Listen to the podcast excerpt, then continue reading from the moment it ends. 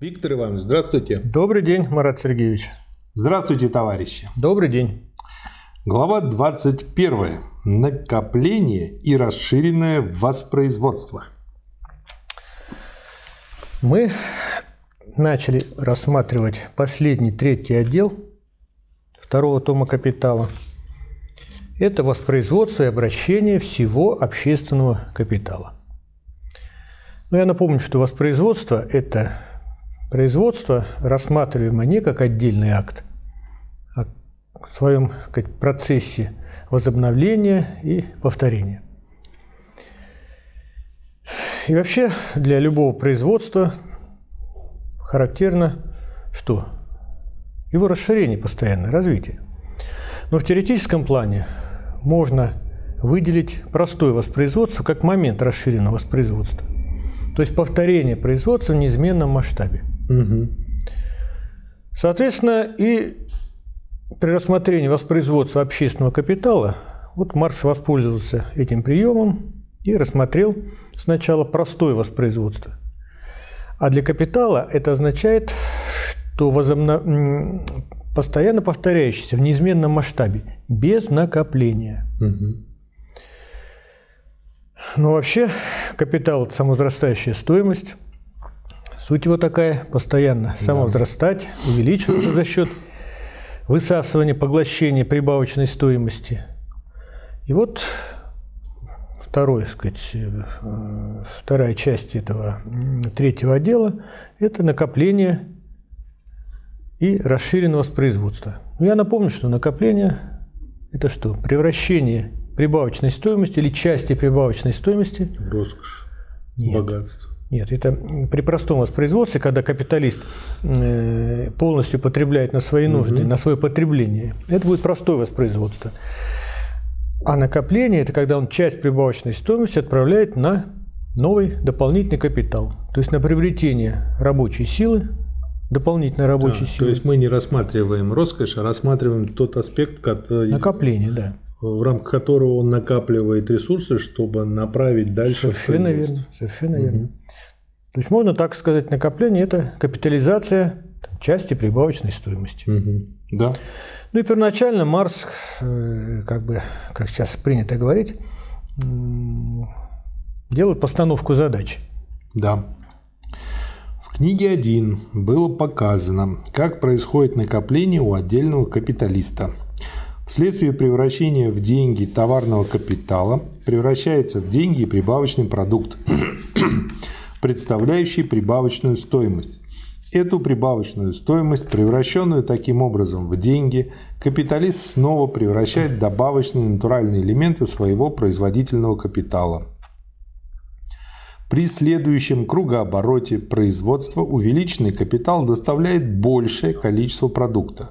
Но то, что происходит с индивидуальным капиталом, должно проявляться и в совокупном годовом воспроизводстве, подобно тому, что мы видели при рассмотрении простого воспроизводства, когда при воспроизводстве индивидуального капитала последовательное осаждение его потребленных основных составных частей в форме денег, накопляемых как сокровища, находит свое выражение и в годовом общественном воспроизводстве мы должны разграничить накопление в подразделении 1, римское 1, то есть производство средств производства, и в подразделении 2, производство предметов потребления. Начнем с подразделения 1. Ну и дальше он последовательно все это рассматривает. Накопление в подразделении римское 1. И маленькая такая подглавка образование сокровища. Следует принять во внимание, что образование сокровищ происходит уже при простом товарном обращении, задолго до того, как это обращение начинает совершаться на основе капиталистического товарного производства. И количество денег, имеющиеся в обществе, всегда больше той части их, которая находится в активном обращении – хотя это последнее в зависимости от обстоятельств то увеличивается, то уменьшается. Здесь мы опять встречаем такие же сокровища и такое же образование сокровищ, но на этот раз уже как момент, присущий капиталистическому процессу производства. Можно понять удовольствие, когда при системе кредита все эти потенциальные капиталы, благодаря концентрации их в руках банков и так далее, становятся капиталом, которым можно свободно располагать, становятся судным капиталом, денежным капиталом, притом уже не пассивной музыкой будущего, а активным ростовщическим капиталом. Здесь ростовщический имеется в смысле его роста. Ну, может быть, некоторых может смутить название угу. этого параграфа. Здесь речь идет о сокровищах. Угу. Марк специально э, отправляет нас в первый том, и вы обратили слушатели, внимание слушателей на этот момент, что сокровища – это как бы деньги, лежащие без дела. Угу. Где угодно, там, в подвале, под подушкой и так да. далее. Здесь речь идет о несколько другом. Вот накопление – это когда капиталист часть прибавочной стоимости отправляет на приобретение новых средств производства дополнительных и угу. новой рабочей силы. Да.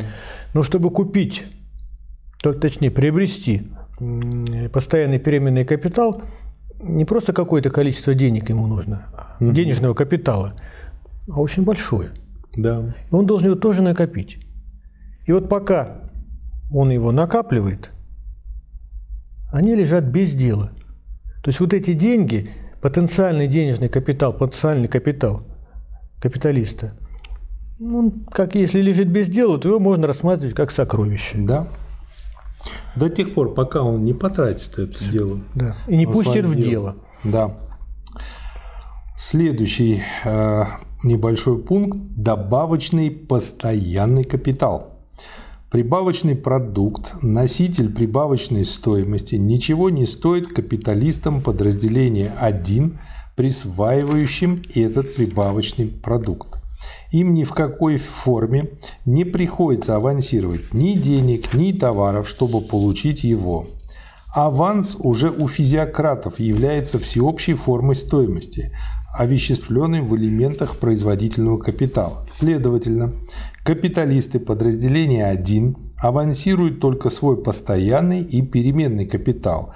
Рабочий своим трудом не только сохраняет им постоянный капитал, он не только возмещает им переменную капитальную стоимость посредством соответствующей вновь созданной части стоимости в форме товара, Своим прибавочным трудом он, кроме того, доставляет им прибавочную стоимость, существующую в форме прибавочного продукта. Последовательно продавая этот прибавочный продукт, они образуют сокровища, добавочный потенциальный денежный капитал. Для того, чтобы произошел переход от простого к расширенному воспроизводству, производство подразделения 1 должно быть в состоянии создавать меньше элементов постоянного капитала для подразделения 2, но в такой же мере больше для подразделения 1. Этот переход, не всегда совершающийся без затруднения, облегчается тем фактом, что некоторые продукты подразделения 1 могут служить средствами производства в обоих подразделениях. Можете это пояснить? Не совсем прозрачная мысль.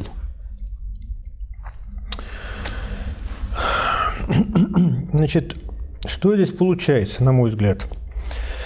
Марс здесь подводит к той мысли, что вот производство капиталистическое, оно по своей природе стихийное. Угу. То есть схему можно изобразить, но в жизни будет несколько иначе. Угу. Ведь он приводит пример как? Вот первое подразделение, подразделение производства, средств производства – Угу. Маркс условно разделяет капиталистов этого подразделения на две группы. Называет А, там А, а первый капиталист, А второй, А сотый и так далее. И Б.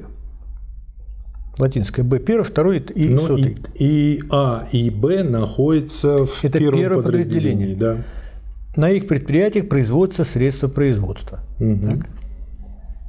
Но вот обратимся к первому параграфу. Скажем, капиталиста – это те капиталисты, которые только накапливают угу. деньги для последующего вложения. но ничего не покупают. Да. А капиталисты Б наоборот. Вот что может получиться?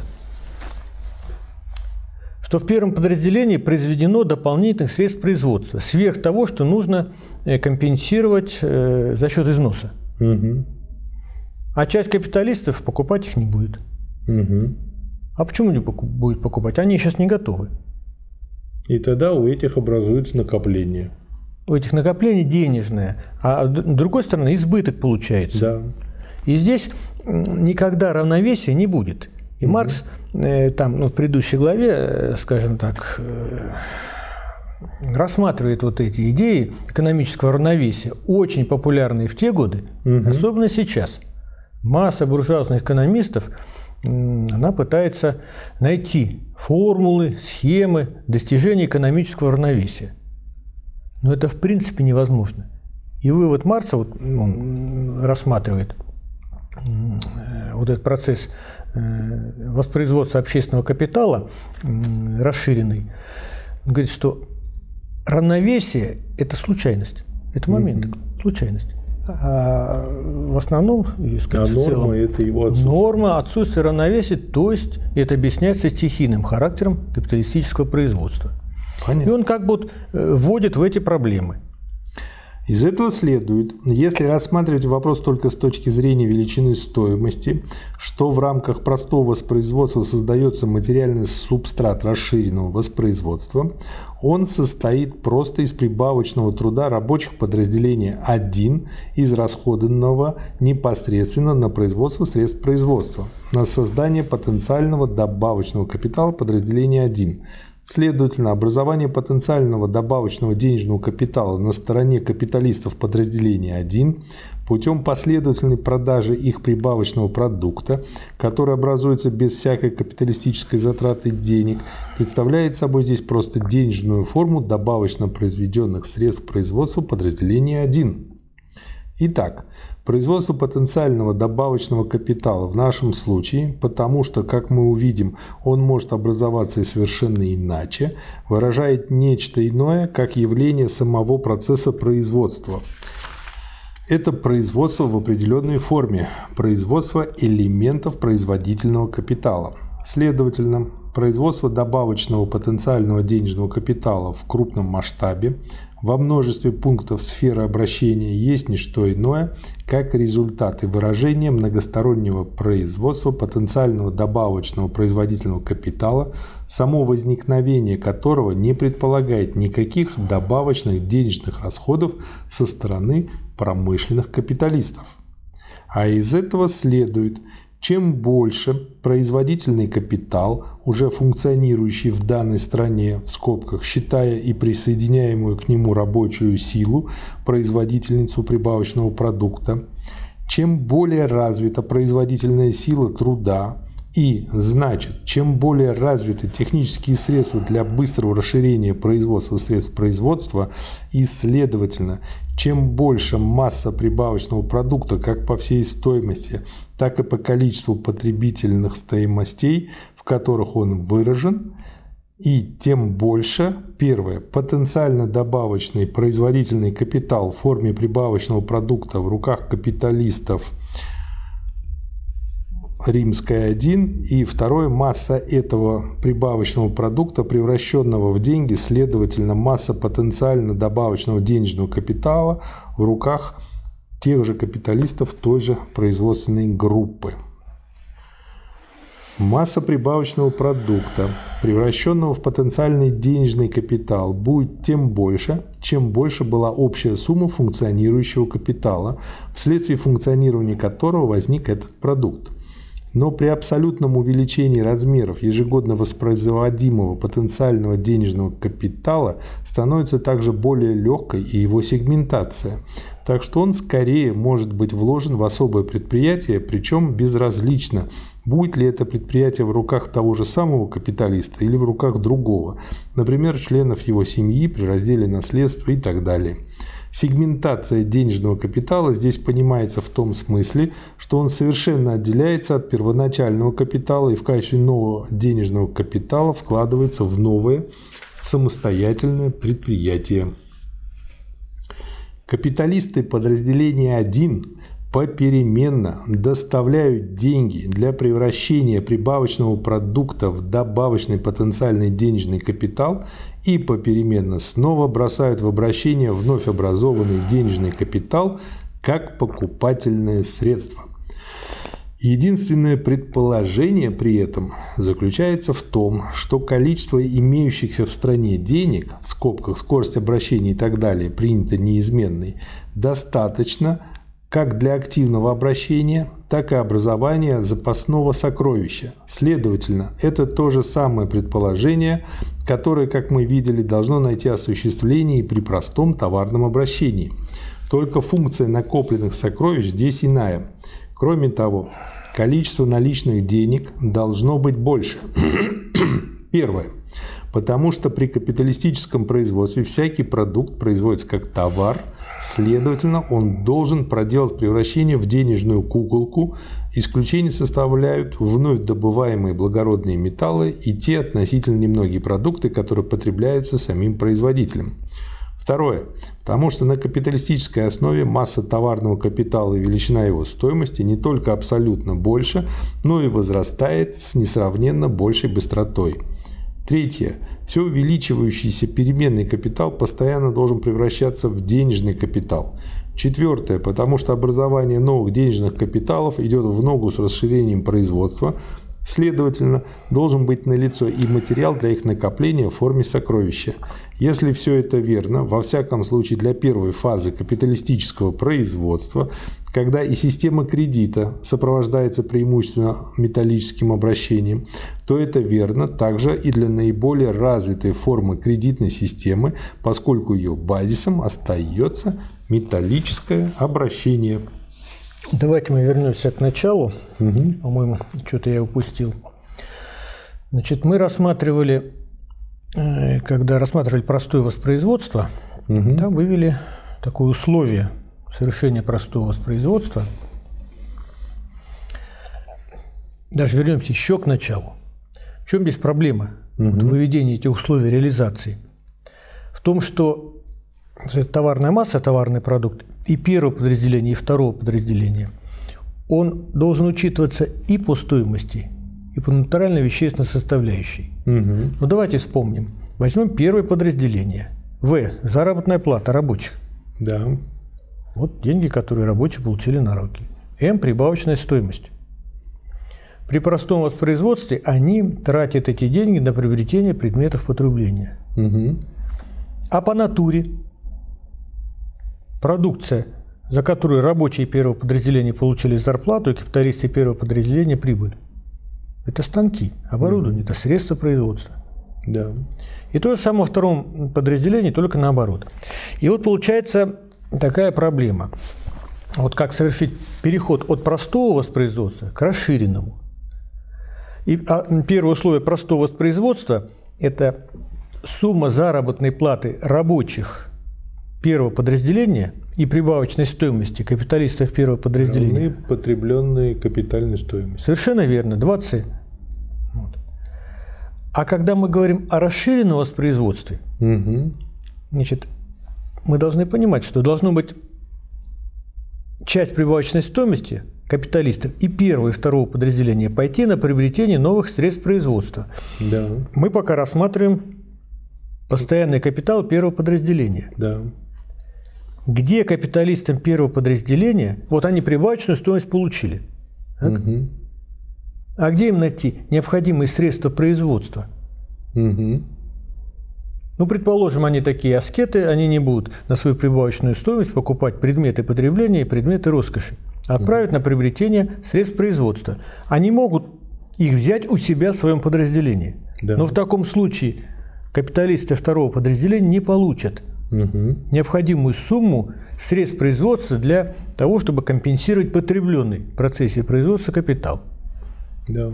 И вот Марс обращает внимание на эту проблему. Говорит, вот таким образом значит, вот идет процесс перехода к расширенному воспроизводству. И что должно быть? Должно быть наличие необходимые средства производства угу. для расширения. Угу. И второе, к чему сейчас перейдем, необходимая рабочая сила. Да. Ну и следующий пункт – добавочный переменный капитал. Она очень маленькая, поскольку там вроде как все. Понятно. Не, ну надо, конечно, сказать. Теперь мы должны обратиться к рассмотрению добавочно-переменного капитала, так как до сих пор у нас речь шла только о добавочном постоянном капитале. Теперь мы должны, напротив, предположить, что часть вновь образовавшегося денежного капитала, превращаемая в переменный капитал, всегда находит рабочую силу, в которую она должна превратиться – книге 1 было изложено также и то, каким образом данный капитал может без накопления расширять в известных границах размеры своего производства. Но здесь речь идет о накоплении капитала в специфическом смысле, так что расширение производства обусловлено превращением прибавочной стоимости в добавочный капитал. Следовательно, оно обусловлено также и увеличением всего капитала, на основе которого ведется производство. Ну, то есть, еще раз мы можем уже сравнить условия для того, чтобы э, приобретать дополнительные средства производства и угу. рабочую силу. Ну, из первого тома «Капитала» совершенно ясно, что эта рабочая сила дополнительно, она уже есть на рынке. Да. То есть сам капи... развитие капитализма рождает так называемую относительную да? Да. Без... Ну, э, перенаселение, то есть безработицу. Вот, пожалуйста. Перенаселение в кавычках. Да, безработица. Можно можно в кавычки взять. Э, то есть те рабочие, которым капиталистам нужны в качестве угу. дополнительной рабочей силы, пожалуйста, они есть на рынке, они ждут, они за воротами. Да. Если со средствами производства вот, их надо производить дополнительно сверх, то здесь уже готовы. Они уже готовы, да. Да. Второй э, раздел – накопление в подразделении Римское 2. То есть это производство предметов потребления. потребления. До сих пор мы предполагали, что капиталисты подразделения 1 продают свой прибавочный продукт капиталистам того же подразделения 1. Но предположим, что капиталист подразделения 1 превращает в деньги свой прибавочный продукт, продавая его капиталисту из подразделения 2. Это может произойти лишь вследствие того, что капиталист подразделения 1 продав капиталисту подразделения 2 средства производства, затем не покупает предметы потребления, следовательно, лишь вследствие односторонней продажи с его стороны. Капиталист подразделения 1, продав капиталисту подразделения 2 свой прибавочный продукт, доставил капиталисту подразделения 2 соответствующую часть стоимости постоянного капитала в натуральной форме. Но вместе с тем, извлекая деньги из обращения и не дополняя своей продажи последующей куплей, он сделал невозможной продажу части товаров капиталиста подразделения 2. Товаров равной стоимости. Следовательно, если мы имеем в виду все общественное производство, в одинаковой мере охватывающее капиталистов подразделения 1 и 2, то превращение прибавочного продукта капиталиста подразделения 1 в потенциальный денежный капитал выражает невозможность обратного превращения в производительный постоянный капитал для равного по величине стоимости товарного капитала капиталиста подразделения 2. Следовательно, и это превращение выражает невозможность производства в расширенном масштабе, а нарушение простого воспроизводства, следовательно, выражает наличие дефицита при простом воспроизводстве. Тяжело на слух, даже мне. Тяжело на слух Ну, я понимаю, если говорить по-простому, так. Если я ему только продал, а потом никаких его товаров не купил – то у нас как бы вот и произошло так, что у меня накопились деньги, а у него затоваренность на складе. Ну, как одна сторона, да. Мы имеем следующие взаимно обуславливаемые явления. Образование потенциально добавочного денежного капитала в подразделении 1, поэтому недопотребление с точки зрения подразделения 2 задержка в подразделении 2 товарных запасов, которые не могут быть обратно превращены в производительный капитал, в скобках следовательно относительное перепроизводство в подразделении 2 и избыток денежного капитала в подразделении 1 и наличие дефицита при воспроизводстве в подразделении 2. Не останавливаясь больше на этом пункте, мы заметим лишь следующее. При изображении простого воспроизводства предполагалось, что вся прибавочная стоимость подразделения 1 и 2 расходуется как доход. Но в действительности одна часть прибавочной стоимости расходуется как доход, а другая часть превращается в капитал. Только при таком предположении происходит действительное накопление. Утверждение, будто накопление совершается за счет потребления, рассматриваемое в такой общей форме, само по себе представляет иллюзию, противоречащую сущности капиталистического производства, так как оно предполагает, что целью и побудительным мотивом капиталистического производства является потребление, а не получение прибавочной стоимости ее капитализация, то есть накопление. В связи с этим вопрос. Да. Правильно я понимаю, что широко распространенная ныне в капиталистических, точнее империалистических державах э, практика стимулирования спроса а, она в корне неверна. И в частности, можно про нынешний кризис сказать, что вот достимулировались. То есть они провоцировали дополнительно, помимо всех прочих моментов капитализма, тот кризис, который есть сейчас мировой. Вот этим стимулированием потребления.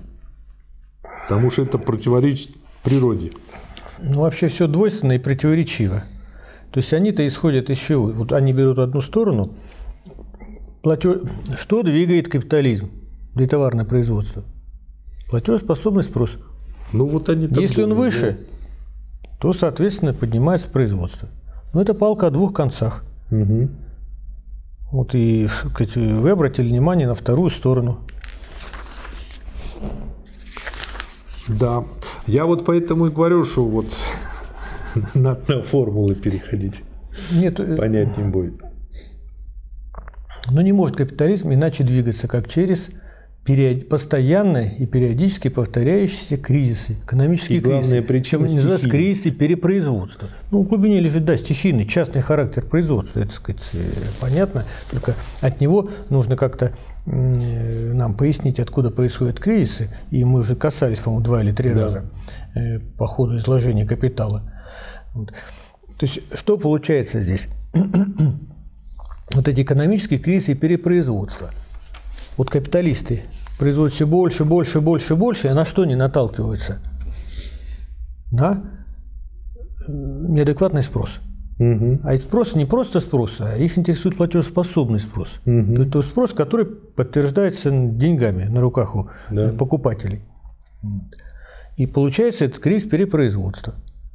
А если взглянуть туда в глубину, то в его основе лежит, в основании лежит, э, это перенакопление основного капитала. Да. Ну вот Маркс переходит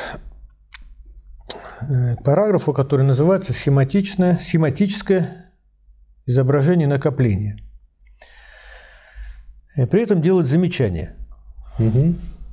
Вот. Марш использует диалектическую логику, угу. где он выводит, развертывает да. все эти категории, законы, экономические законы капитализма. А здесь какая-то схема. Ведь можно рассматривать со стороны качества, угу. со стороны количества. Вот качественно он рассмотрел. Угу. Теперь количественный аспект. И он делает такое замечание, что вы, пожалуйста, на цифры, которые, на примеры, и конкретные цифры, которые привожу, ну, не придирайтесь к ним. Потому что мы можем взять, вы можете взять, или я могу взять совершенно другие цифры. Угу. Нам главное за этими примерами, конкретными, приближенной к боевой обстановке, угу. увидеть вот эту логику развития процесса. Да. Ну, поэтому мы сейчас как бы цифры не будем зачитывать. Это можно посмотреть и прочесть тем, кто будет читать «Капитал». А если зачитывать цифры, будет очень такой несвязный диалог. Поэтому э, я зачту другие здесь параграфы, тоже из этого раздела, но опять же все-таки более общие. Итак, схематическое изображение накопления. Деньги – необходимые для обмена, функционируют при этом только как средство обращения. И при нормальном ходе вещей должны возвращаться к участникам соответственно величине их авансов на обращение, чтобы затем постоянно снова и снова проделывать один и тот же путь. Извлекать эти деньги из обращения для образования добавочного потенциального денежного капитала возможно, по-видимому, только двумя способами. Или одна часть капиталистов подразделения 2 обманывает другую часть капиталистов и совершает таким образом грабеж денег. Как мы знаем, для образования нового денежного капитала не требуется никакого предварительного увеличения количества денег, находящихся в обращении. Для этого не требуется ничего иного, кроме того, чтобы деньги с известных сторон извлекались из обращения и накоплялись в виде сокровища. То обстоятельство, что деньги могут быть украдены и потому образование добавочного денежного капитала у одной части капиталистов подразделения 2 может быть связано с прямой потерей денег у другой части, это обстоятельство нисколько не меняет сути дела. Обманутой части капиталистов подразделения 2 пришлось бы вести себя несколько менее разгульно и более скромно только и всего. Или же часть 2М, римская 2М, заключающаяся в необходимых жизненных средствах, прямо превращается в новый переменный капитал в пределах подразделения 2. Как это происходит, мы исследуем далее. Ну, понятно, что если один капиталист обманывает другого или какая-то группа капиталистов обманывает других, то где убудет? То есть где прибудет, да? Там А и будет. где-то будет, То есть да. там объяснить невозможно накопление. Ну, тут как бы закон сохранения физики очень хорошо действует. Первоначальным источником денег для подразделения 2 служит сумма В плюс М золото промышленников в подразделении 1, обмениваемая на часть 2С.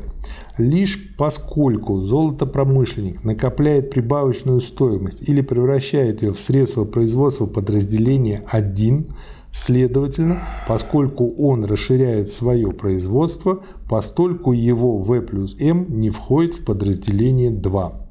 С другой стороны, поскольку накопление денег самим золотопромышленником в конечном счете приводит к расширенному воспроизводству, часть прибавочной стоимости золотопромышленности, расходуемая не как доход, а как добавочный переменный капитал золотопромышленника, входит в подразделение 2, способствует здесь образованию новых сокровищ или дает новые средства покупать у подразделения 1, в свою очередь не продавая ему непосредственно. Из денег, происходящих от этого римской 1 В плюс М золото промышленности, часть золота уходит в известные отрасли производства подразделения 2, которые нуждаются в нем как в сыром материале и тому подобное. Короче, как в элементе, возмещающем постоянный капитал подразделения 2. Элемент для предварительного образования сокровищ – в целях будущего расширения воспроизводства оказывается при обмене между подразделениями 1 и 2 в следующих случаях. Двоеточие. Для подразделения 1 только в том случае, если часть 1М продается подразделению 2 односторонне, без соответствующей купли и служит здесь в подразделении 2 в качестве добавочного постоянного капитала для подразделения 2 в том случае, если подразделение 1 делает то же самое с целью превращения ее в добавочный переменный капитал. И кроме того, в том случае, если часть прибавочной стоимости, израсходованной подразделением 1 в виде дохода, не покрывается посредством 2С, так что на нее будет куплена и таким образом превращена в деньги часть 2М. Вот у меня предложение вернуться на страницу 581. Угу. На мой взгляд, это такие показательные И примеры. для того, чтобы лучше разобраться в деле, разобрать Да, пример. Да. Давай. Причем Маркс специально приводит рядышком схема простого воспроизводства, Угу. ту, которую мы рассматривали на прошлом занятии, и Да. исходную схему для воспроизводства в расширенном масштабе. Да. И Маркс рассчитывает там на 5 лет вперед, что получается на примере. Значит, проблема, как вот вывести условия реализации, как осуществляется обмен между первым и вторым подразделением и по стоимости, и по натуре. И мы вывели вслед за Марсом несколько, три этих условия, как минимум. То есть, повторяю, простое воспроизводство – это воспроизводство в неизменном масштабе, когда нет расширения, нет накопления. Значит, заработная плата рабочих первого подразделения и прибавочная стоимость капиталистов первого подразделения должна равняться потребленному капиталу второго угу. подразделения. Дальше. По стоимости вся продукция первого подразделения, а это средства производства, угу. должна равняться потребленному капиталу первого подразделения 1С угу. и потребленному капиталу второго подразделения 2С. Угу. Это понятно. Ну и, соответственно, заработная плата э, и прибавочная стоимость рабочих и капиталистов первого подразделения и заработная плата рабочих и капиталистов второго подразделения должна равняться по стоимости всей продукции угу. второго подразделения. Угу. Потому что и рабочие, и капиталисты обоих подразделений э, тратят свои деньги на приобретение предметов потребления. И чтобы все было в ажуре, легкие, вот должно быть такое равенство при простом воспроизводстве. То есть, э, если не будет равенства, не будет этого кругооборота. Где-то да. будет накопление, либо потери. Нет, нет.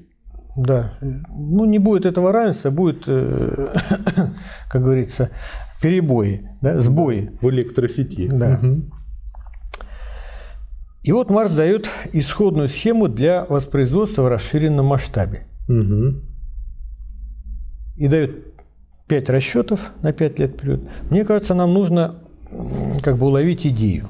Давайте. На следующее. То есть, исходя из тех условий реализации, которые Маркс вывел для простого воспроизводства. Значит, что получается у нас? При равенстве вот 1В и 1М равняется 2С. Угу нет источника накопления. Ведь при накоплении капиталист первого подразделения часть прибавочной стоимости должен направить на приобретение дополнительных средств производства угу. и рабочей силы. Ну, по рабочую силу мы выяснили, она всегда есть. Да. Главное деньги найти. А дополнительные средства производства он где должен взять? Вот они должны быть уже внутри первого подразделения. Угу. Ну да, на что он выпустит Или... дополнительные станки. С... Угу. Они должны быть выпущены, чтобы он купить. Да. Впрочем, это касается капиталистов второго подразделения. Если этого не будет, то будут сбои. Капиталист второго подразделения не сможет приобрести необходимые средства производства просто для восстановления потребленных угу. да. в своем подразделении. Значит, и получается такое условие, что 1В угу. плюс 1М да. должно быть больше 2С. Угу. То есть сумма заработной платы и прибавочной стоимости капиталистов первого подразделения должна быть больше потребленного капитала во втором подразделении. То есть вот чтобы избыток этот был.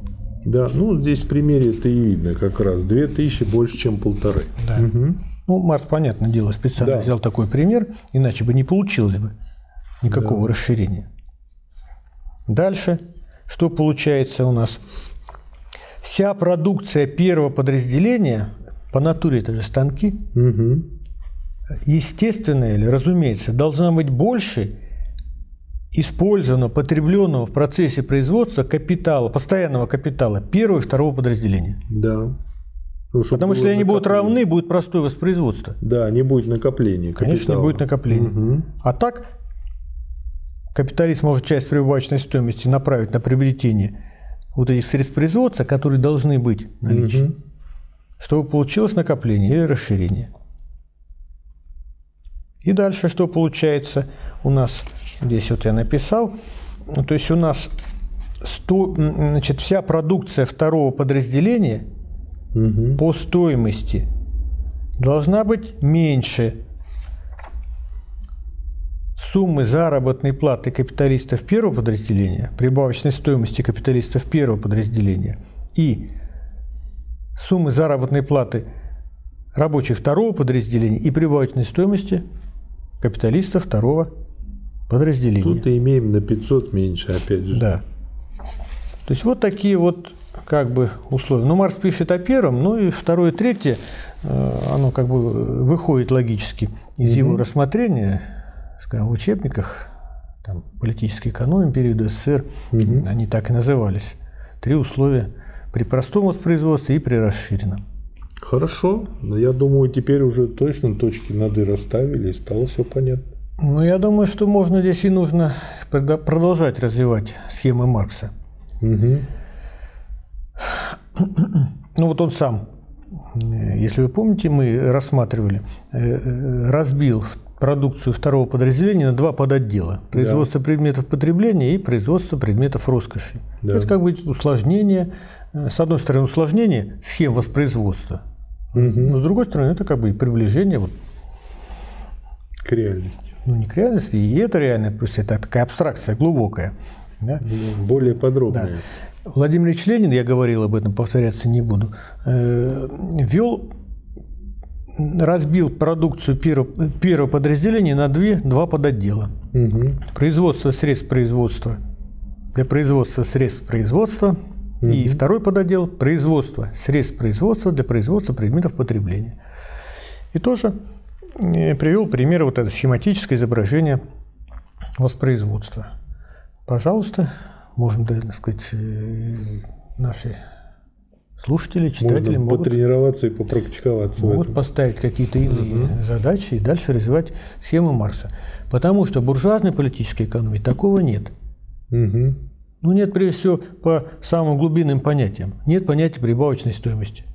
У Маркса же здесь как основное. Да. Постоянный капитал тоже нет буржуазной политэкономии. Но они доходят до разделения капитала на основной и оборотный. Угу. Но так, чтобы выделить постоянный капитал, переменный капитал и прибавочной стоимости, конечно, этого нет. Да. Ну, во-первых, им это невыгодно, а во-вторых, чтобы это сделать, все-таки надо глубоко диалектику нужно, изучить. Нужно отказаться от своих позиций по логике капитализма, mm. да, и перейти на марксистские позиции. Да. Спасибо. Спасибо вам. Спасибо, товарищи. До свидания.